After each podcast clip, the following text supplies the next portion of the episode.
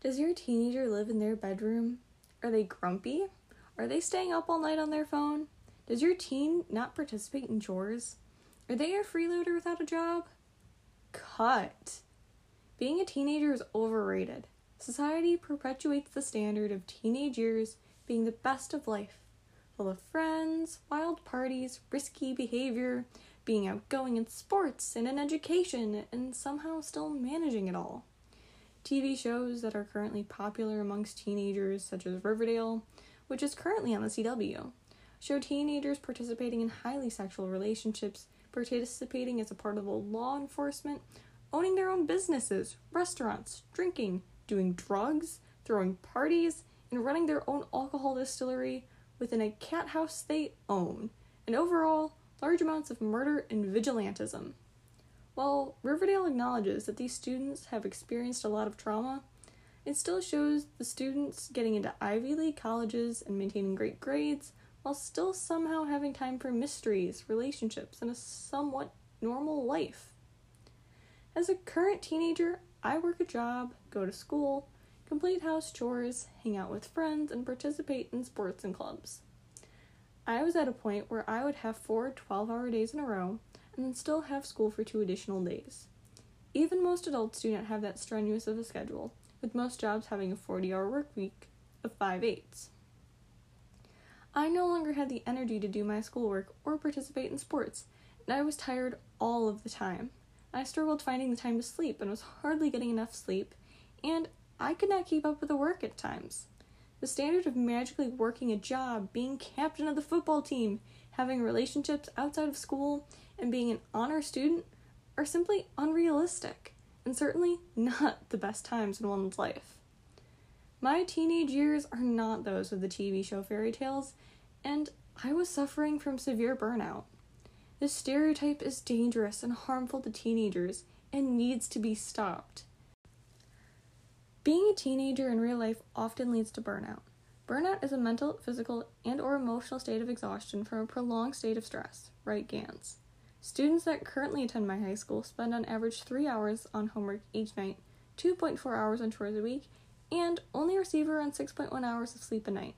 Students who do participate in sports spend as many as 5 hours a night at practice on top of their current workload.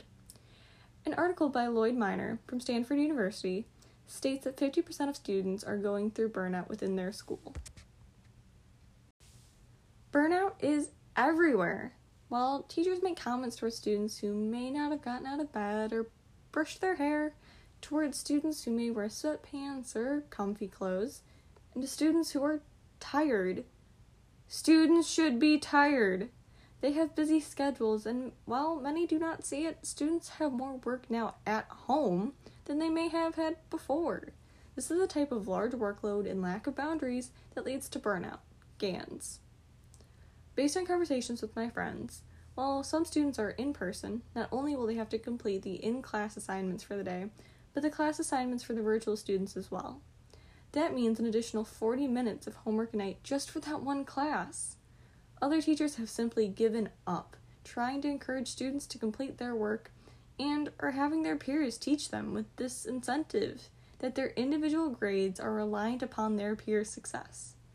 Some teachers have turned to the 15 30 page packets of work to be completed in a few days while watching a documentary, and in defense of these teachers, they believe that because a video is an hour long, that completing the packet and the video should only take an hour, where in reality, it takes at least double that amount of time.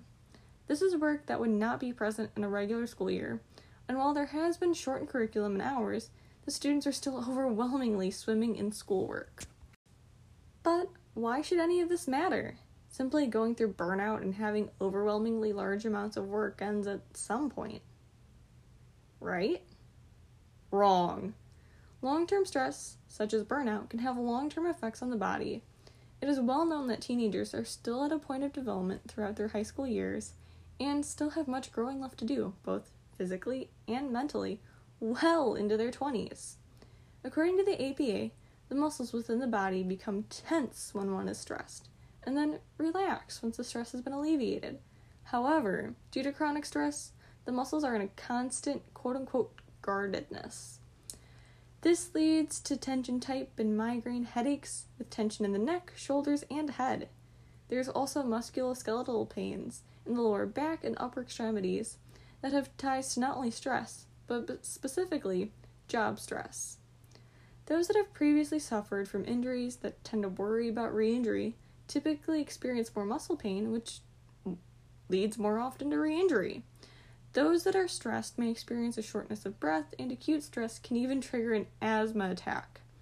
The cardiovascular system experiences a rise in blood pressure due to stress, which normally returns to a lower state when the stress is relieved. However, chronic stress can lead to a large chance of having heart disease. This can be seen in the stereotype that when someone is scared and momentarily caused a large amount of stress, that they've almost been given a heart attack. This is without even mentioning the gastrointestinal issues that can arise due to stress as well. Stress takes a toll on the entire body, but what can be done to prevent this? Well, Lloyd Minor's article acknowledges the challenges students face against burnout and suggests that they take matters into their own hands, focusing on getting the best sleep, working on time management skills, and having self health challenges. This may work great for college students, however, it is unrealistic for a high school student, especially without incentive. Students may rather stay up until 2 in the morning to compensate for the time lost throughout the day that they had no control over. Making exceptions for students, as suggested by Wright, may be an option. However, realistically, it will only set students farther behind, with more work that they will need to catch up on. Which brings me back to my initial point. Being a teenager is overrated, and the harmful stereotype of being on top of everything and taking on adult like behaviors being the standard is harmful to teenagers' well being. While some students are simply driven to spend all their time being successful, it does not mean it is beneficial for their own health.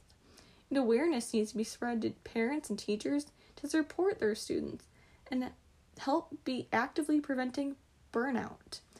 Whether that is noticing signs and symptoms or simply just supporting your kids.